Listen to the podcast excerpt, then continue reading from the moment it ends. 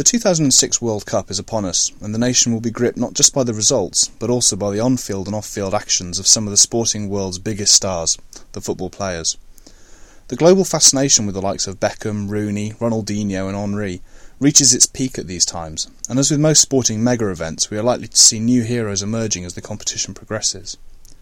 How are these players catapulted into the status of global icons, and what sustains this position, and what could bring it down?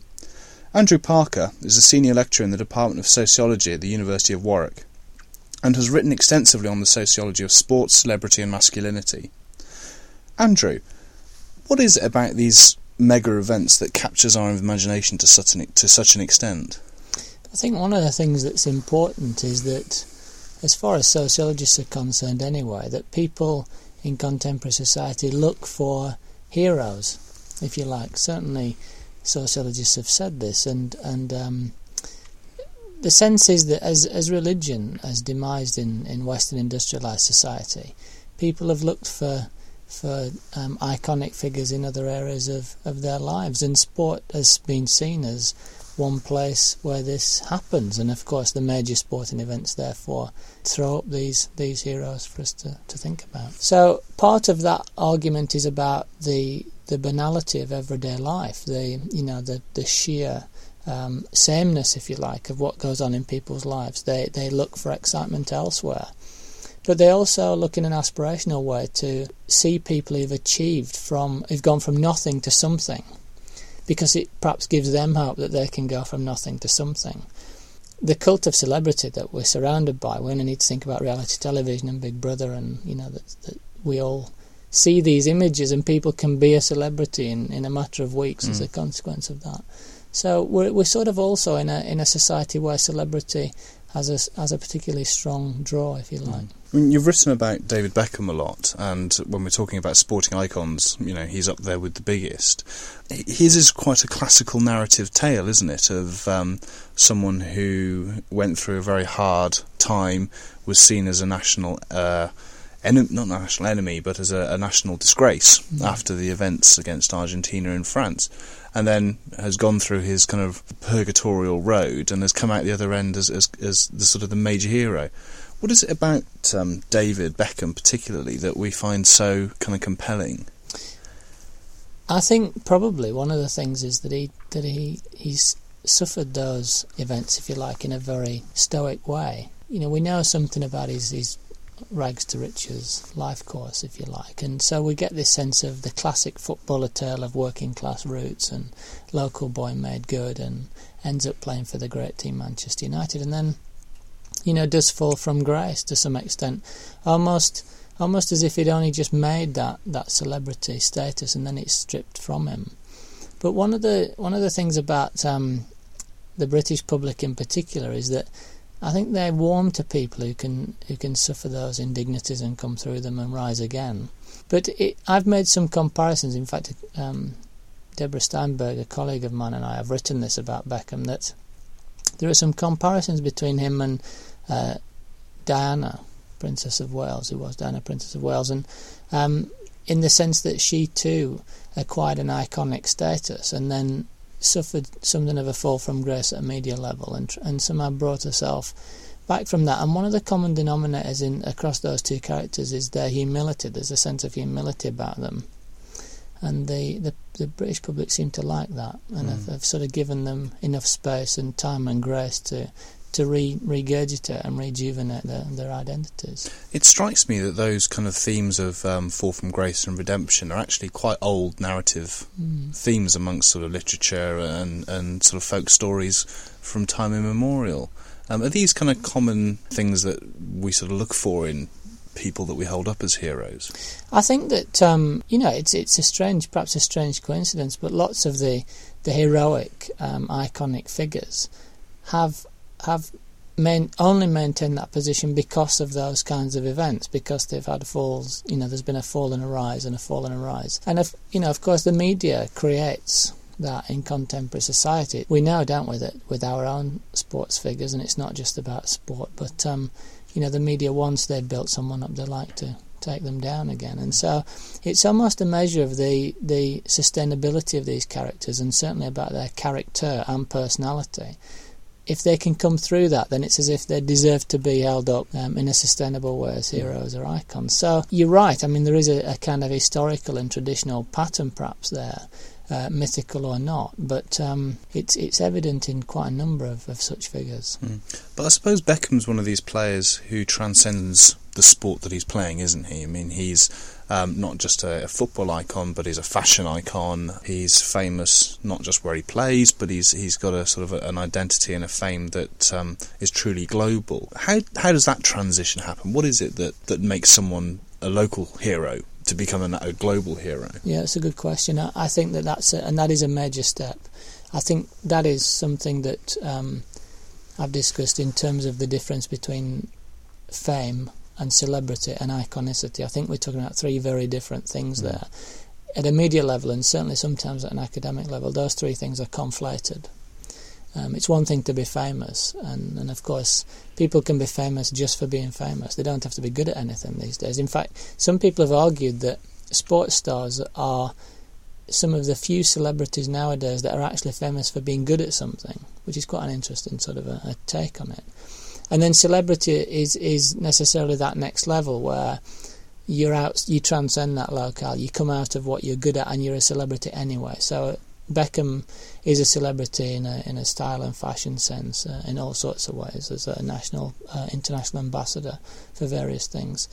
And then at the iconic level, I think again that's much more of a global, you know, recognizable almost anywhere sense of celebrity, which is which is that that step up and perhaps the epitome of of celebrity mm. status. So why why Beckham um, has achieved that is not just about his football. It's obviously about his geographical location. It's obviously about the markets that he's been able to tap into in terms of his identity.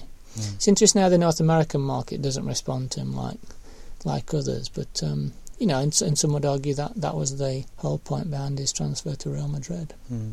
I suppose, though, that in some respects, that, that kind of that transcendence of football is a, is an artifice. It's something that is a is a kind of created um, phenomenon because I mean he's obviously been very clever at marketing himself and has done that consciously. Does that sort of undermine his celebrity in any in any sense? Yeah, it, well, the Beckham the Beckham management team, SFX, who was with for a number of years, it's a well-oiled machine, isn't it? It has to be. I think David Beckham couldn't have been David Beckham at any other point in history without without the society we live in, without the media advancement, without the technology we've got, without us living in a visual age, without in the 1990s British uh, well, English professional football selling its rights globally.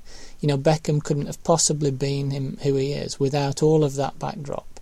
So, part of his individual identity is very much about the team he played for in England and, and its reputation nationally and internationally. The way in which English football expanded in the 90s. And also then on top of that his obvious potential and hmm. performing, mm. you know, ability. Certain things had to be in place for him to happen. So there have been, you know, there have been superstars before and there's certainly been football um, heroes and icons before George Best and Bobby Moore, etc. But they were not. They weren't on the scale of Beckham. Mm. And I think it's important to think about those contextual features in terms of why he is different to what's come before him. I suppose with um, someone like Beckham, I mean, he's obviously has an appeal to both uh, men and women. Um, but for a lot of other football icons, I guess it's a very male preserve. Are sporting heroes safe options for men? I think Beckham's an interesting character in all sorts of ways, apart from his football, hmm. and he's clearly his, his masculinity and his questions over his sexuality are are important there. And you're right. It's it's he appeals across the range, male, female, but it's also the age. You know, he appeals to, to obviously school children, and because of not just because of the way he plays football, the way he looks, the way he handles himself, the things he wears, the things um, that he de- you know demonstrates mm. in all sorts of way, ways across his life. There's a moral value to David Beckham. He you know he opens soccer schools because he wants to give back what was given to him. He um, is an ambassador for various organisations for similar reasons. So there's a, a strong moral sort of code about his image. And a central part of that has been family values, which of course has sort of crumbled at various points through media Mm. uh, But he's managed to, to get through that, hasn't That's very interesting how he's managed to ride it because, um, you know, some people argued at the time the Rebecca Loos um, situation broke. There was there were two or three days at that point where the where media were speculating about would he ever recover from this because family, the notion of family, had been so central to his identity and part of his marketing identity. But within a matter of days, certainly the Guardian were arguing that he he could end up even stronger, Mm. having ridden through that. What are the risks for someone like that? I mean, what are the kind of the things that can dent these the, the, this iconic status? Well, I think, and it's certainly morality is an issue, isn't it, with with celebrities? I think, and this tends to be the way in which the media pull I suppose celebrities it was the great down. downfall for Paul Gascoigne in some respects. Sure, there's a no, you know, Gascoigne went through the the footballing rise and then his relationship with his with his wife and the allegations um, of domestic violence, etc., and then uh, allegations of of alcoholism and drug abuse. Da, da. It's it's almost inevitable that those stories will appear whether they're true or not, and of course we'll never know whether they are true or not until the individual sort of wants to come out and say those things. But th- those are the great risks. I think the the the moral side, certainly for the British public, is an enormous um, issue, and tends to be the one that the media rely on or or go hmm. to if they want to seek out some kind of downfall. Hmm. Does that morality actually uh, exist on the pitch as well? Well, I suppose that again, going back to Beckham, one of the interesting things about him is he he can be so many different people. Hmm. So, at a media and marketing level, he can be a fashion icon, he can be a great footballer, he can be a father, a great father and family man, and yet on the pitch, he's clearly um, got a very strong identity in terms of his leadership qualities and his footballing ability necessarily. Now, if there was any doubt about his general persona within the game itself, he wouldn't have the respect he has from other players. So he's obviously very good, and I think people recognise this. He's very good at switching hats, if you like, and adopting different personas for very different situations, and yet um, doing it very, very successfully. And that's what sets him apart from lots of other celebrities. He manages to juggle all of those different things and um, say the right thing at the right time. So, in terms of uh, the coming World Cup, I mean, obviously, um, the World Cups uh, present great moments of drama and excitement. Um, should we be expecting new heroes to be uh, emerging from the pitches? I think probably with respect to England, in terms of squad selection, it, it would be almost inevitable for that to happen. I think you know people are speculating already about whether Wayne Rooney will be fit, whether um, Theo Walcott will be able to, you know, play and demonstrate the, the alleged skill and flair that he's got. But then again, we would tend to rely, I think, on the established players, and we would look tend to look to those players to. We expect, don't we, from certain celebrities with certain reputations, and I suppose they they can only um, lose in a way in themselves if they don't produce what we expect of them. So for the younger players, or for the players who perhaps there isn't that much expectation on, it I think it's slightly easier for them uh, in a way because they've they have no reputation to maintain as yet. Certainly, you know, national hopes are clearly on Wayne Rooney in terms of whether he's going to be fit or not, and he's obviously great at what he does. So. Are there other people internationally, I suppose, in sort of thinking about people like Ronaldinho, who I suppose is up there in terms of his footballing ability um, as a true football icon, but whether he's kind of in a position to make the same transition that someone like David Beckham is into a truly global superstar. It's not kind of kind of easy to see it, whether there's a formula that they could that he could work to. Yeah, it's difficult to tell also because without being in the home nation of that player, without being part of the culture, Mm. It's very difficult to get a sense of how popular they are at a national level, let alone international. Hmm. A good example is Maradona.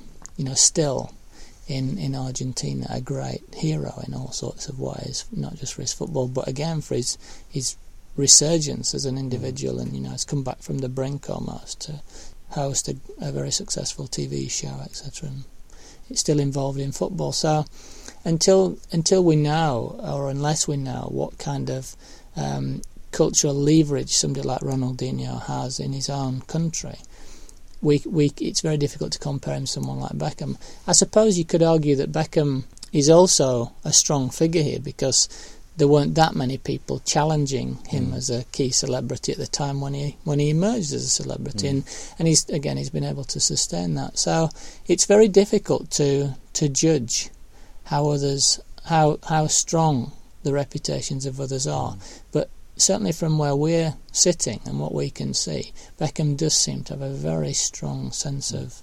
Um, cultural leverage across several countries. So, for us celebrity watchers, when we're sort of sat down uh, soaking up all this World Cup atmosphere, what should we be looking for? Should we be looking for the young up-and-coming star who has a terrible moment of infamy uh, in a in a in a uh, in a pool game, or uh, um, looking for the uh, looking for the sort of great striker who uh, nets five five goals in the in the um, knockout stages and takes his team to the to the final? What are the kind of stories we should be thinking about? I think that I think the people that tend to hit the headlines in these um, sporting events. And it's not, of course, it's not just football, mm. but it's this really strong sense of consistency through, you know, whether it's an athletics event or whether it's football or whatever, that they come through the rounds or come through the stages and they emerge over time as the as the keystone in a particular sort of area, event, or in a team and so and then we become familiar with this person who's clearly standing out in various ways, and they reach this great crescendo mm. um, and and demonstrate their skill to its utmost at the most critical time in the final. I was going to say, I mean, is it actually um,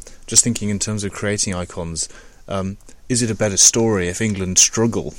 and then one player steps forward and saves the day. I think so. I mean, if you go back, you know, what I can uh, what I can remember about the stories of the 1990, uh, 1966 World Cup it's very similar to the Geoff Hurst situation, from what I can understand. He was a you know late comer into the squad, took over from the person who they expected to be the great saviour, Jimmy Greaves, and and and comes from nowhere and, and wins the World Cup, you know, for for England. So that it's this sort of coming from the from the uh, wings, if you like, and emerging from from a fairly quiet uh, status originally, and and then everybody looking around saying, "Wait a minute, where did this this person come from?" So the younger players certainly have the potential to do that. It's whether they actually play or not that's mm. important.